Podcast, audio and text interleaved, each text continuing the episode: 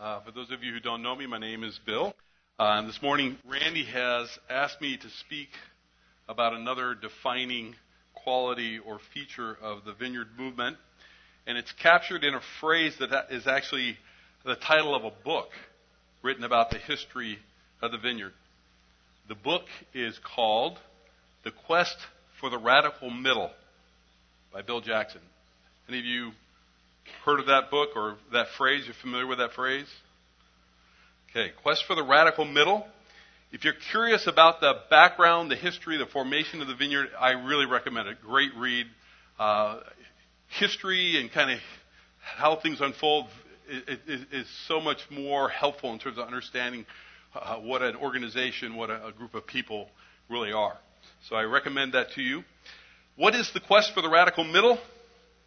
Here's how Bill Jackson and other vineyard leaders put it. Okay, this is a quote.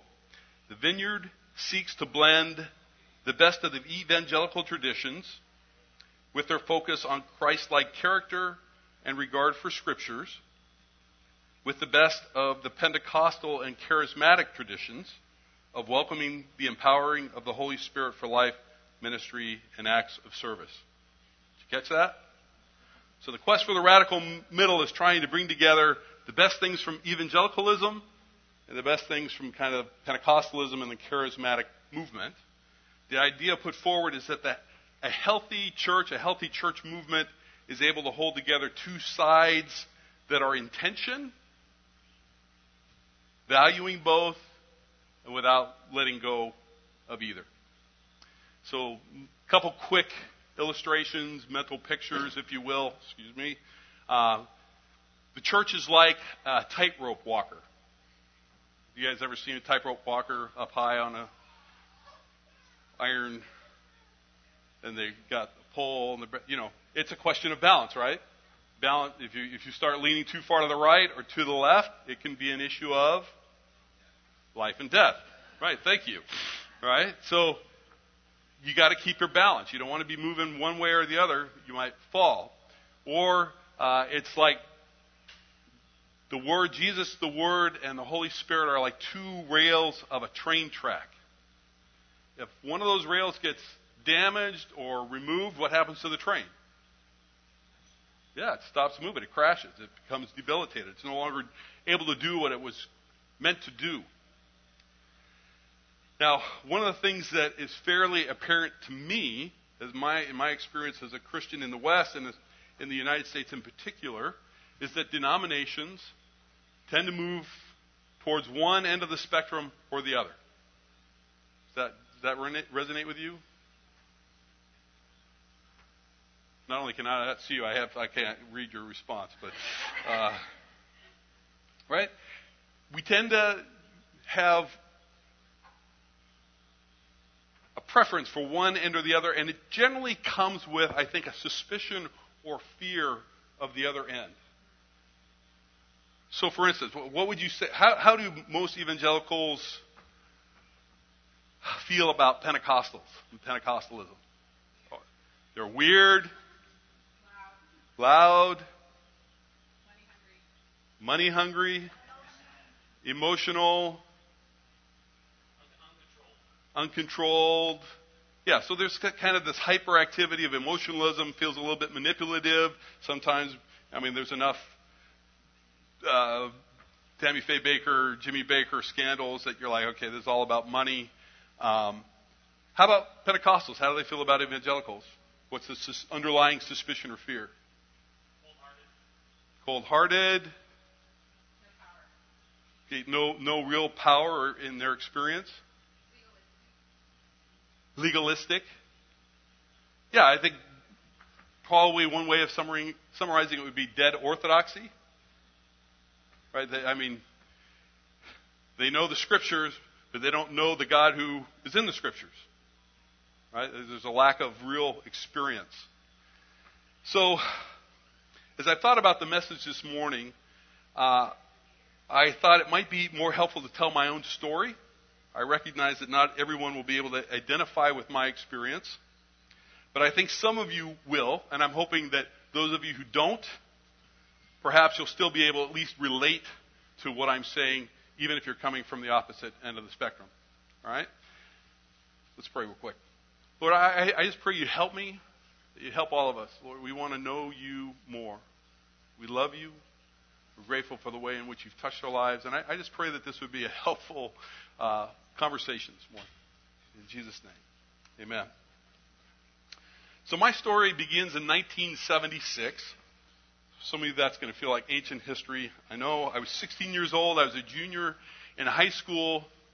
Uh, and if you were alive back then, this is a period of time when Idi Amin was kind of a dictator in Uganda, going insane from disease and killing off the leaders of the church. There was a man named Festo Kivengere who escaped from Uganda, and there were a number of churches in my hometown connected to him, and they decided to organize an evangelistic outreach down at the high school football field. So my parents, who were kind of Easter and sometimes Christmas churchgoers, uh, but really not involved in the church, decided it was important to take me and my middle sister, my oldest sister was already at college at that point in time, and so we went down to this outreach. Now, I had a powerful experience. Uh, I, I, was just impacted by Festo Kivengere's explanation of God's love as he taught about Jesus' parable of the prodigal son. So when there was an invitation to come down and receive Christ, I immediately popped up, went down to the football field, and I had kind of this out of body experience because my body was just shaking, just quaking. And I thought, that's weird. But I prayed the prayer. I went home. As I was going to bed that night, I was still a little bit confused by everything that had happened. And, I, and when I went to sleep, I just said, okay, God, if you're real, you just got to make it clear to me. Went to sleep. The morning, can't really, again, I can't explain this rationally. All I can tell you is that when I woke up, my heart was filled with joy. Don't know why, I, but I knew that that joy was God. God was real, and He was the source. I can never, ever go back against that experience. Totally subjective, but incredibly powerful, incredibly real. Now, after I became a Christian, this is like November of my junior year, I immediately got involved with an organization called Young Life. How many of you are familiar with Young Life? Okay, good number of you. Uh, the best way I can explain Young Life is probably two ideas. One is uh, this phrase, incarnational ministry. You heard that phrase, incarnational ministry? So, incarnational ministry just means that, like Jesus, who was God, but then took on human form so that he could kind of brush shoulders with us and connect with us, uh, ministries that are incarnational, rather than expecting people to come to them, they go out and try to embody the message of the gospel among the people. So, like this church, we don't expect people to show up here randomly on Sunday morning. To incarnate the gospel means we actually go out at work and other places, build relationships, and become places of invitation, right? For people to understand who God is and what He's like. The second phrase that I think helps helps you understand young life is this maxim: "It's a sin to bore a kid." So that if you want to read the history of young life, that's the title. Just like Quest for the Radical Middle is the title for the Vineyard. So if you go to a young life meeting, it's fun. Lots of skits, lots of games, lots of activities, and a short message about Jesus, right? So if you, that's what a weekly meeting, that's what their camps are all about. Now, the one message that I remember most clearly, most vividly from my couple years in Young Life was a talk in which one of the leaders explained that evangelism is, quote, one beggar telling another beggar where the food is. Does that resonate with you? Evangelism is just one beggar telling another beggar where the food is. Now that resonated with me because I knew I was a beggar. I really believed that Jesus was real food, and I had a very clear sense that most of my friends were hungry. Right? So it helped me, that talk just kind of helped me begin to share my faith with my friends in high school. So I was very involved in sports in high school, So most of my relationships, friendships were with other guys that were on these teams. And over the course of the next year or two, many of them became Christians.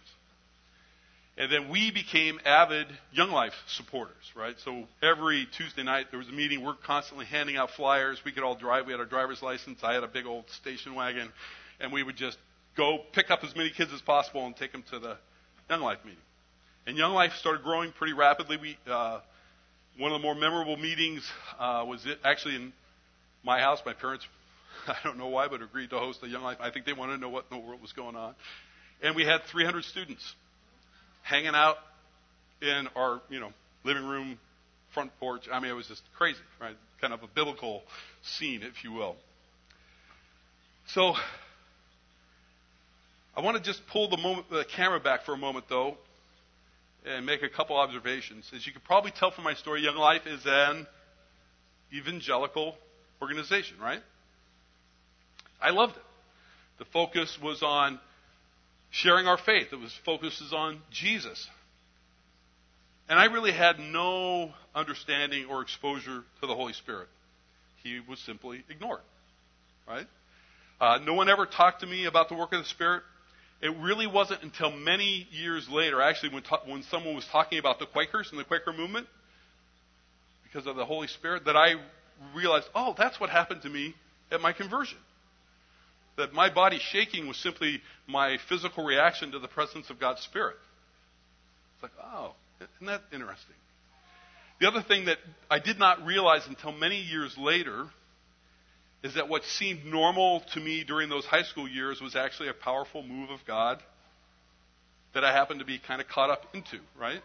I mean, I, I thought sharing your faith and people becoming Christians was easy. It's like picking low hanging fruit, you know? It's like, but in fact, there was a, a, a, a I don't know if you want to call it renewal, revival. I mean, this is the late 70s in Southern California, and across the country, lots of stuff was happening because the Spirit was moving. I mean, people now refer to it as the Jesus movement or the charismatic movement or the third wave. I don't know if you've heard of any of those labels. So I didn't realize it at the time, but the Holy Spirit had been at work in my coming to faith, had been at work in all these evangelistic experiences where people were becoming Christians, but I just didn't have a category for it. So the next stop in my story is InterVarsity Christian Fellowship while I was in college. How many of you have heard of InterVarsity? Okay, we're getting, getting warmer here, all right? Uh, InterVarsity is another evangelical parachurch organization. It's known for three things InterVarsity Press, how many of you own a book from IVP? We need more readers in here. All right. The second is a every three year student missions conference called Urbana. You've heard of Urbana? Used to be actually in Urbana, Illinois, which is why it got that name. Now it's in St. Louis. I think it's about 20,000 students that gather together every three years. It's a really wonderful, powerful event. And the third thing is that InterVarsity does college campus ministry. So when I moved into campus for my freshman year, I immediately got involved with InterVarsity because there was a Bible study in my freshman dorm. And this was my first exposure to what I've come to know as inductive Bible study. So inductive Bible study, we'd get together in somebody's dorm room, there'd be a Bible passage, we'd all take some time to read it, make some basic observations, start asking questions, throw out some possible answers, and then kind of say, okay, what, what, what makes the most sense? Just loved it. Fell in love with it. And then I found out that there was actually something called the Mark Study, which was like my dorm Bible study, only a little more structured and a little more intense. Two hours long each Sunday afternoon. Uh, and this is where I fell in love with Bible, studying the Bible with other people, and where I embraced evangelical convictions about the inspiration and authority of Scripture.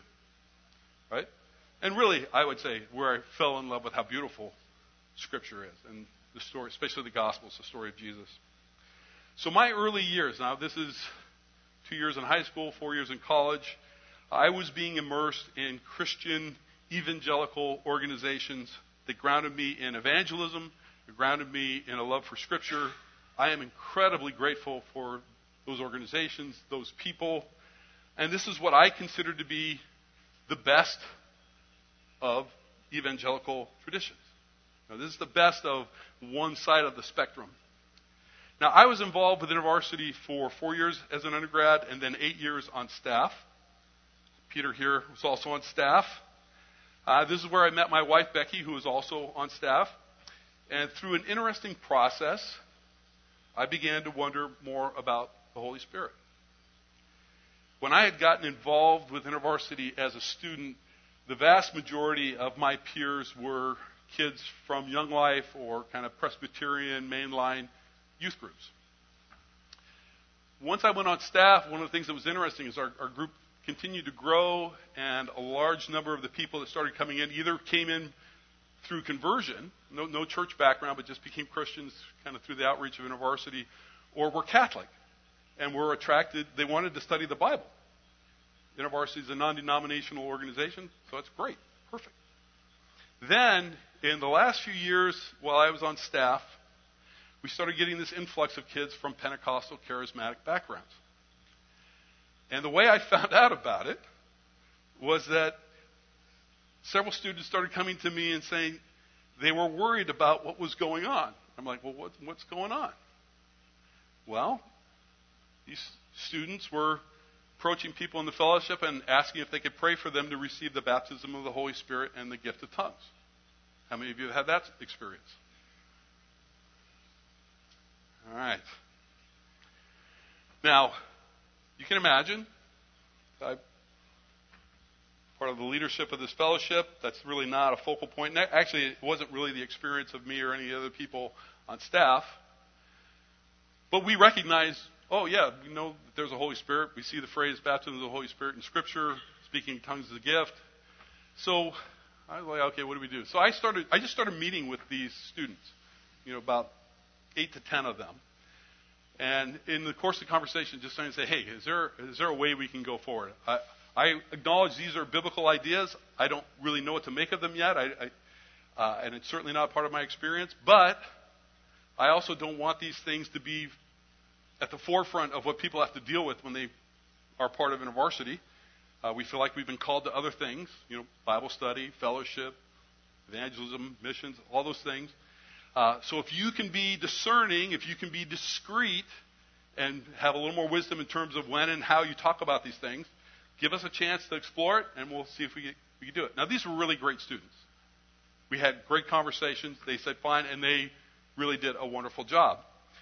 And then we, as a staff team, said, okay, time to let's study Acts, let's explore, and in fairly quick succession, a few things happened. First thing that happened is that we went on this student leadership retreat up in the mountains where there was snow, so it involved some skiing. And one of our student leaders, a guy named Jason Jensen, hurt himself on the ski slopes, tore up his knee that he'd already had reconstruction surgery on. Jason is now on the national leadership of InterVarsity, and we got back to he couldn't put any weight on it. We got back to the cabin. We thought, oh, well, let's pray for him. My hand happened to be on the bottom. Everybody else's hands on top. And we started praying, and immediately I just started feeling things moving around. By the time we were done, his knee was completely healed. I was like, what in the world just happened?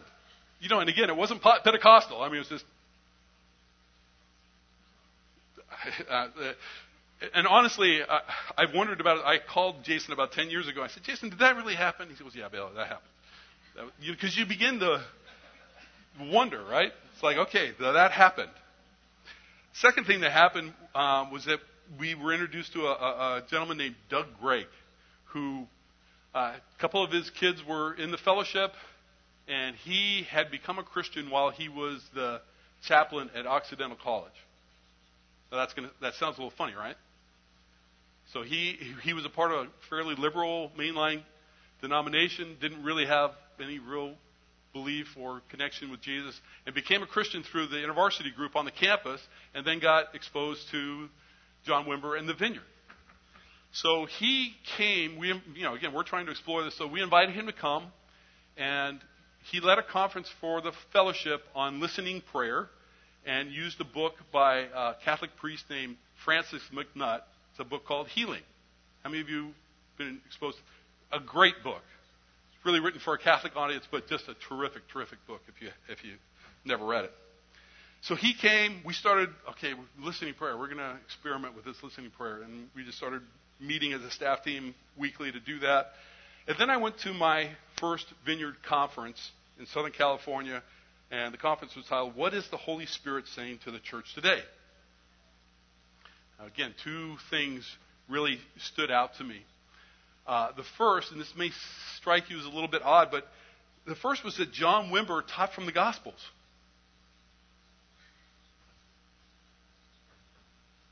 I mean, if you go to seminary, what you realize is that most mainline evangelical theology comes from what? The epistles, Paul's letters. That's where we get words like sanctification, justification. I mean, all those theological concepts. So that's, if you start reading theology, it's all from Paul's letters, right? Pentecostal theology, where does it come from? Yeah, the book of Acts, because that's where you get the phrases baptism in the Holy Spirit and speaking in tongues, right? But here I am at, at this Vineyard conference, and John Wimber's just going from gospel, you know, passage to gospel passage, explicating the kingdom of God theology that Randy's been talking about for the last few weeks.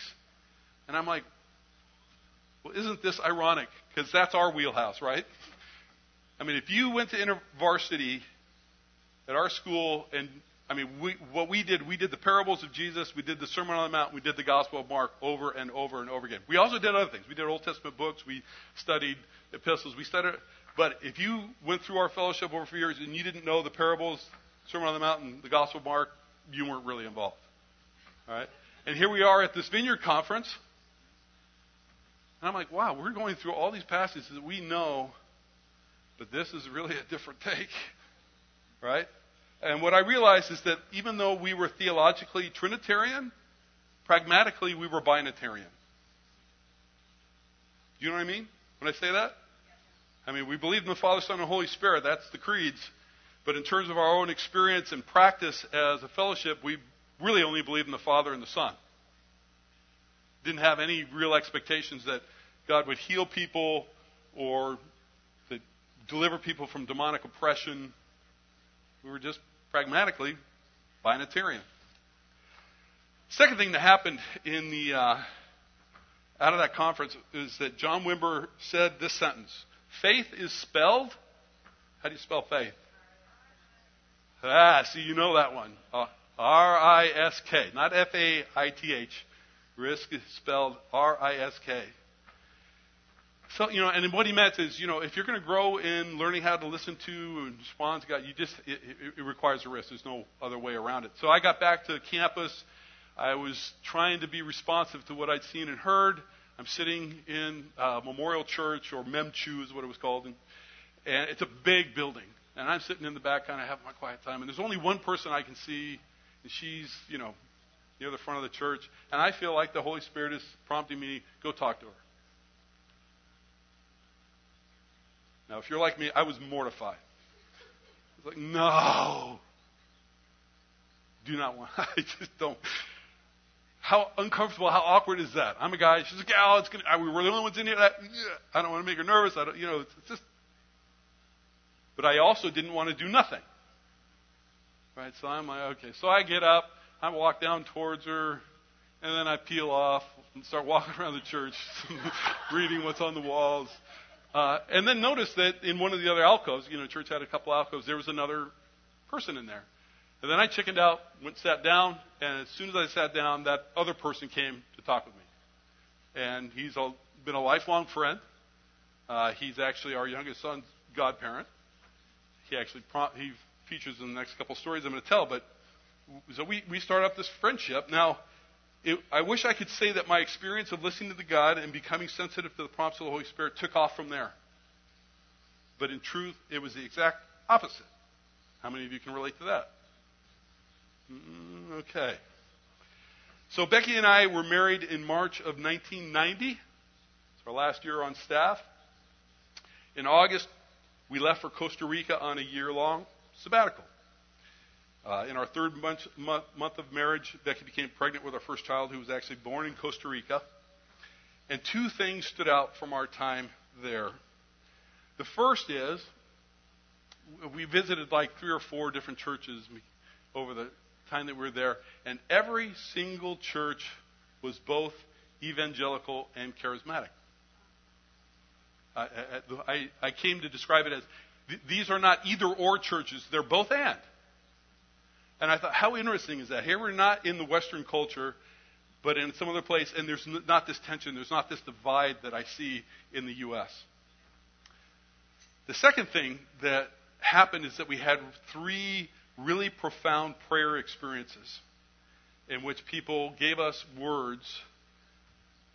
Now, and, and I'm, these are people that didn't know each other. They're all in different churches, different settings, and they all gave us a word that was almost exactly the same as the others.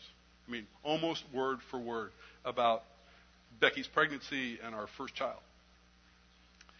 So, the effect it had on me was kind of twofold. The first is sort of like praying for Jason's knee. I was absolutely convinced that God can speak to us in the present. And absolutely convinced God did that through other people and not me. Right? I mean, I can't ever go back. You have that kind of experience. It's like, okay, this is beyond coincidence. It's, you know, it's not magic. It's just only God can do this and I was frustrated to no end. Like, why is it not that kind of clarity for me? So, struggle continues. After our sabbatical ended, I went to Fuller Seminary to get an MDiv and a PhD. That was the idea, kind of with the dream of teaching somewhere overseas in a pastoral training center or seminary. Can't give you all the details, but by the end of the MDiv, three years, we had three children. I was getting paid half time for working at a church full time. Can I get an amen? All right, okay. Right? And, you know, I got into the PhD program, started getting, did all the languages, got my, into my first PhD seminar, and realized this is not going to work. I mean, we can't make ends meet financially, be parents, and I can't read 600 pages a week and write a paper. This wasn't going to happen. So we were like, okay, what are we going to do? So this friend who approached me at Memchu and who actually had been with us uh, in Costa Rica, he, he was with us. He also had gone off to grad school, got married, and landed in Seattle at this small church that was looking for a pastor. So they gave us a call. Right now, for those of you who are not familiar with the Assemblies of God, it's one of the bigger Pentecostal denominations, not just in the U.S., but around the world. And even though I had no experience with the Assemblies of God, I was hired because this church, a small church, had been planted as an outreach to the University of Washington, and both of their previous pastors were campus ministry people. So there was a very good fit. I mean, it was just, we matched wonderfully. But the church hired me without me being licensed. So several months, we've moved, we're up there, I've been, and then at times it becomes time to get licensed. So at this licensing interview, it's about an hour long. I'm sitting with three senior pastors of uh, area AG churches, and we spend the entire time focused on the eighth of the 16 Assemblies of God fundamental truths. The eighth fundamental truth says the initial physical evidence of baptism in the Holy Spirit is speaking in tongues.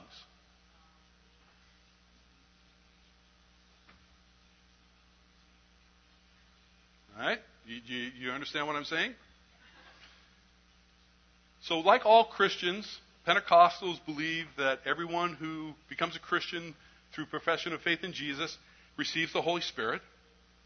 But Pentecostals, not all of them, but most of them, Assemblies of God included, believe that Christians can have a second experience of being baptized or immersed in the Holy Spirit, and that the evidence of that kind of immersion or baptism is receiving the gift of tongues.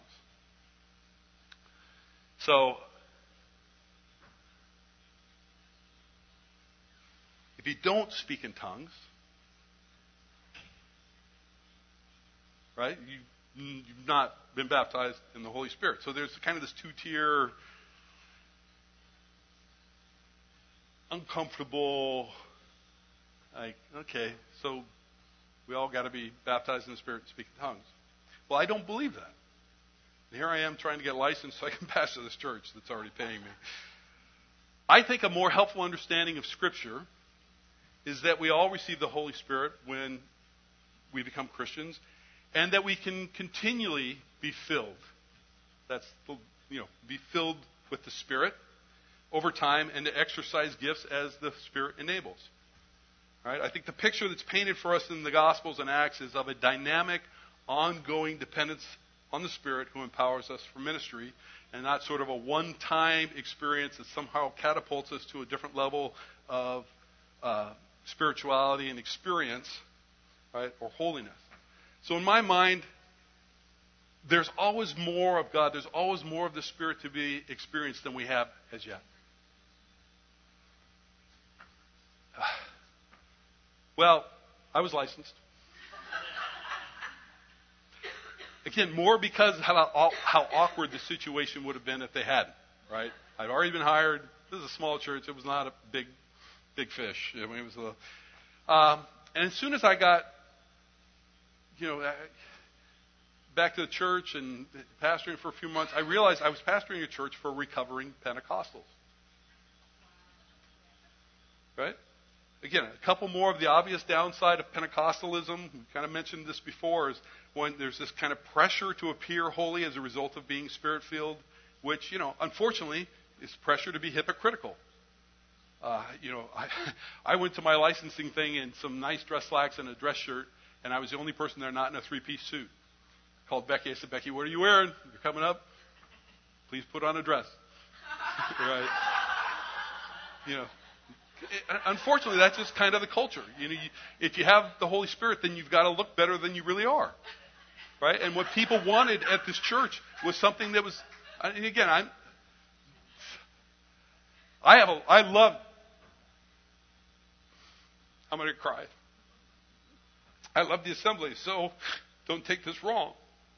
I had a great experience, but there's a downside to everything. And these people wanted something more uh, transparent, more real, you know, more humble, if you will. They also felt like there was this, you know, they'd been a part of too many churches where the emotionalism felt excessive. I actually had one of the camp, Chi Alpha campus ministry people that was coming to our church came to me and, and was just grilling me about my preaching and said, and finally I just said, Are you saying that you wish I was yell more? And she said, Yeah. and I said, Okay, that's helpful. Uh, you just need to know that's never going to happen. And so, and, and it was, and again, we left friends. She went to another church, but that's what she was.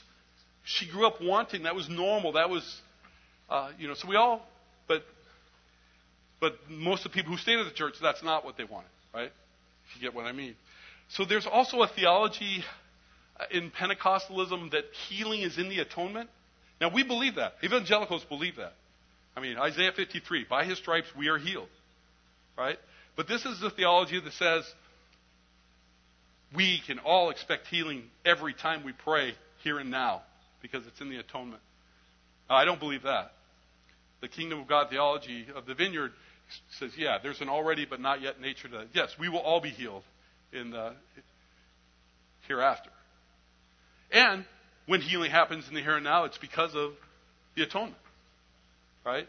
What happens with that kind of theology is that if somebody's not healed, who do you blame? You blame the victim.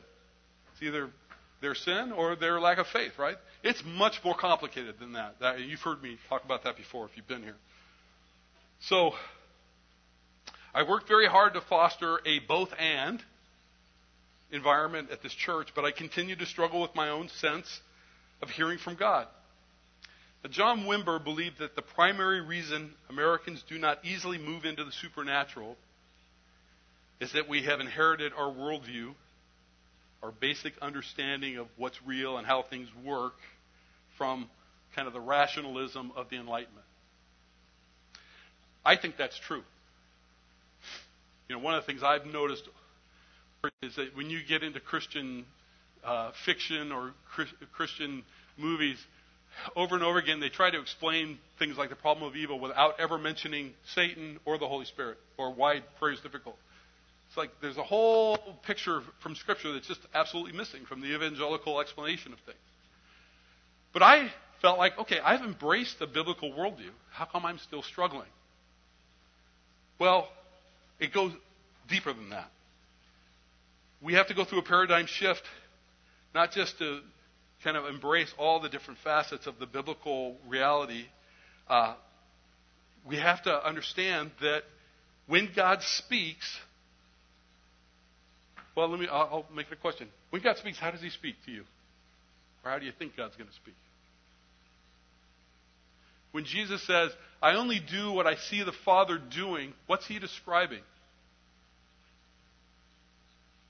That's John 5:19 for those of you who have evangelical roots. Well, he's using our imagination, right? I mean, in Jesus' mind's eye, he's seeing what God's wanting to do, and then he joins with God in praying for that. And I think that's the model for us. But my main problem, having grown up in the West, is I don't trust my imagination. Right? Imagination means imaginary, which means it's not real, which means it's fake, which means it's made up. It's fiction. Right? So I have struggled for three decades with try, trusting the prompts that God gives to my imagination. Whether it's something I see in my mind's eye or think I hear, I struggle to trust it. So three years ago, all right, and honestly, this is why I've since leaving the pastorate, I've uh, been a part of Vineyard churches because I feel like I need to be in a place that's struggling to for the radical middle. I have I have an evangelical background, but I believe we need a in the moment now relationship with God in which we receive and hear and speak. So uh, three years ago, I read a book that was incredibly helpful to me. And if you're going to read Quest for the Radical Middle, I suggest you read this one first. It's called Seeing is Believing by Greg Boyd. It's a little book, but he's also arguing against the kind of rational Western Enlightenment worldview and saying, look, what happens, we have to get to a place where what happens in our imaginations we trust and is as real as our experience in the world. Right? His argument is that not only does God use your imagination, it's the main way, the primary way in which He speaks to us, the way that the Spirit moves. So we have to learn how to begin to trust it. So, bottom line, the quest for the radical middle, or what I call the both and kind of church experience, is that Jesus and the Spirit are interdependent and complementary and not at odds with each other. Amen? I mean, wouldn't it be ridiculous if the Trinity actually reflected the division of American churches between Pentecostalism and evangelicalism? Just doesn't makes no sense, does it? I mean, that's why the New Testament writers call the Holy Spirit the Spirit of Christ, not just once, but 23 times. That's why they tell us that the Spirit is the teacher of truth. I mean, we, we know that Jesus is the truth, but the Spirit is the teacher of truth. It tells us that six times. That's why Jesus in, God, in John's Gospel says, look, when the Spirit comes, He's going to glorify me. He's going to remind you of everything I've already said. And, and this is one's really important. This is John 16, 13, 14. And he will declare to you the things that are to come. So there's that pre- in the present moment word that you're going to need to know, right? Now, in the vineyard, we embrace the authority of the Bible. We believe God is actually here in the room right now. We want to be a people who know and believe the truth of the Scriptures and who are also awake to the nearness or the numinous of God in the present moment through the Spirit. The way I would summarize is that we, we, want, we both want a biblical theology and we want a biblical experience. Now, I was recently reminded of just how hard it is to keep this balance. So, we, Becky and I had a nephew come and visit us for a week, and we had a bunch of different conversations. And one of them, I was suggesting to him that as a Christian, we ought to have experiences of God speaking to us in the here and now. Guess what his response was? How did he react? He said, quote, that is totally subjective. to which I said, yeah, I get that. Absolutely, it's subjective. Underneath that comment is his underlying fear of, I mean, what's the word? It's dangerous, right? It's not just subjective, it's dangerous. How many of you feel that way? Come on, be honest. We all have felt that way at some point. Right? I mean, if you've been a part of a weird Pentecostal meeting, you will have felt this. All right? So we're stuck. Right? We're stuck because if we believe in the inspiration and authority of Scripture, what the Scriptures present to us is a story and a world that is full of supernatural intervention of God and human interaction, human interaction with the Holy Spirit. Right? Is that I mean, read through the book of Acts and tell me what happens. If it's not the Spirit telling this person to do this, I mean all this crazy stuff, right? That's what we should expect in our own experience as believers. But the subjectivity of receiving communication from the Holy Spirit here and now has to be, and this is, this is the anchor, this is the safety net that we operate with, is balanced by the authoritative picture we have of God in the Bible. And if you can remember back to winter and spring, part of what we were trying to hammer away at is that Jesus is the supreme revelation of God, who He is and what He's like. Right? So you don't have to compare it to the whole of Scripture. If you feel like you're getting stuff from the, from the Spirit, all you have to ask is, is this consistent with what I know about Jesus? And if it is, go for it. Take the risk. Put it into prayer. Ask the person, oh, you know, I just have the sense that maybe blah, blah, blah, blah, blah. See if it rings true. Does that make sense? That's the tension that we just cannot escape as believers. Unless you have a cessationist theology which I don't. The manifestation of the Spirit is not supposed to be the exception, it's supposed to be the norm. So let me close. I'm, so far, I've been telling my story. I haven't used any scripture that. I mean, I've used a couple from John, but let me just close. I just want. I'm not even going to do an exposition of this passage. I just want to leave a phrase in your head. Uh, in Mark's Gospel, chapter 12, there's this great interaction. It's near the end of Jesus' ministry. He's in Jerusalem in the temple, and there's a group of Jewish leaders called the Sadducees.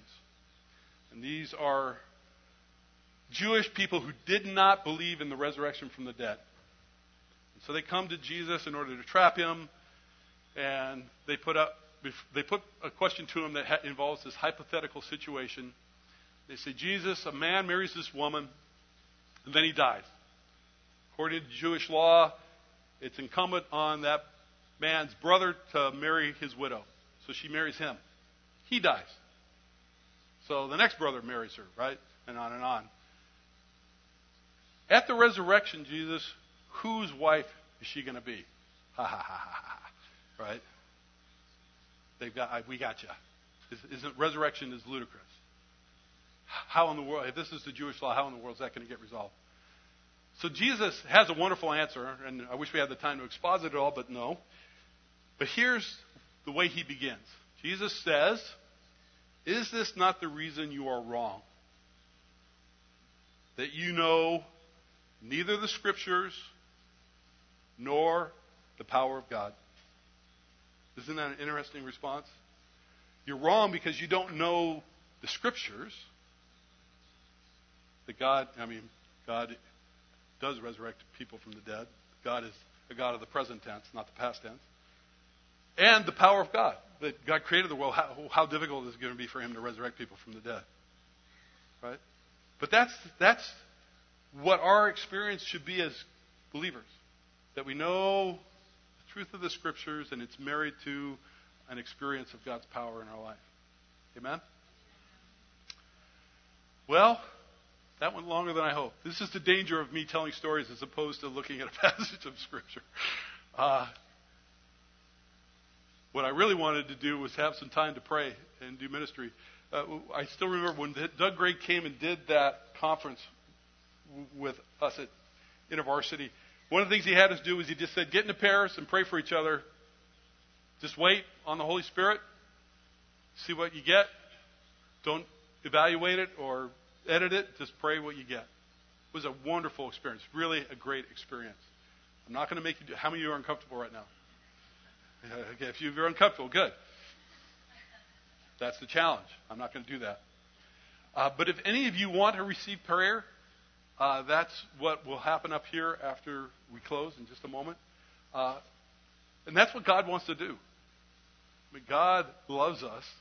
God wants to see His reign, His rule, His kingdom enter our lives, our community, our country, our world.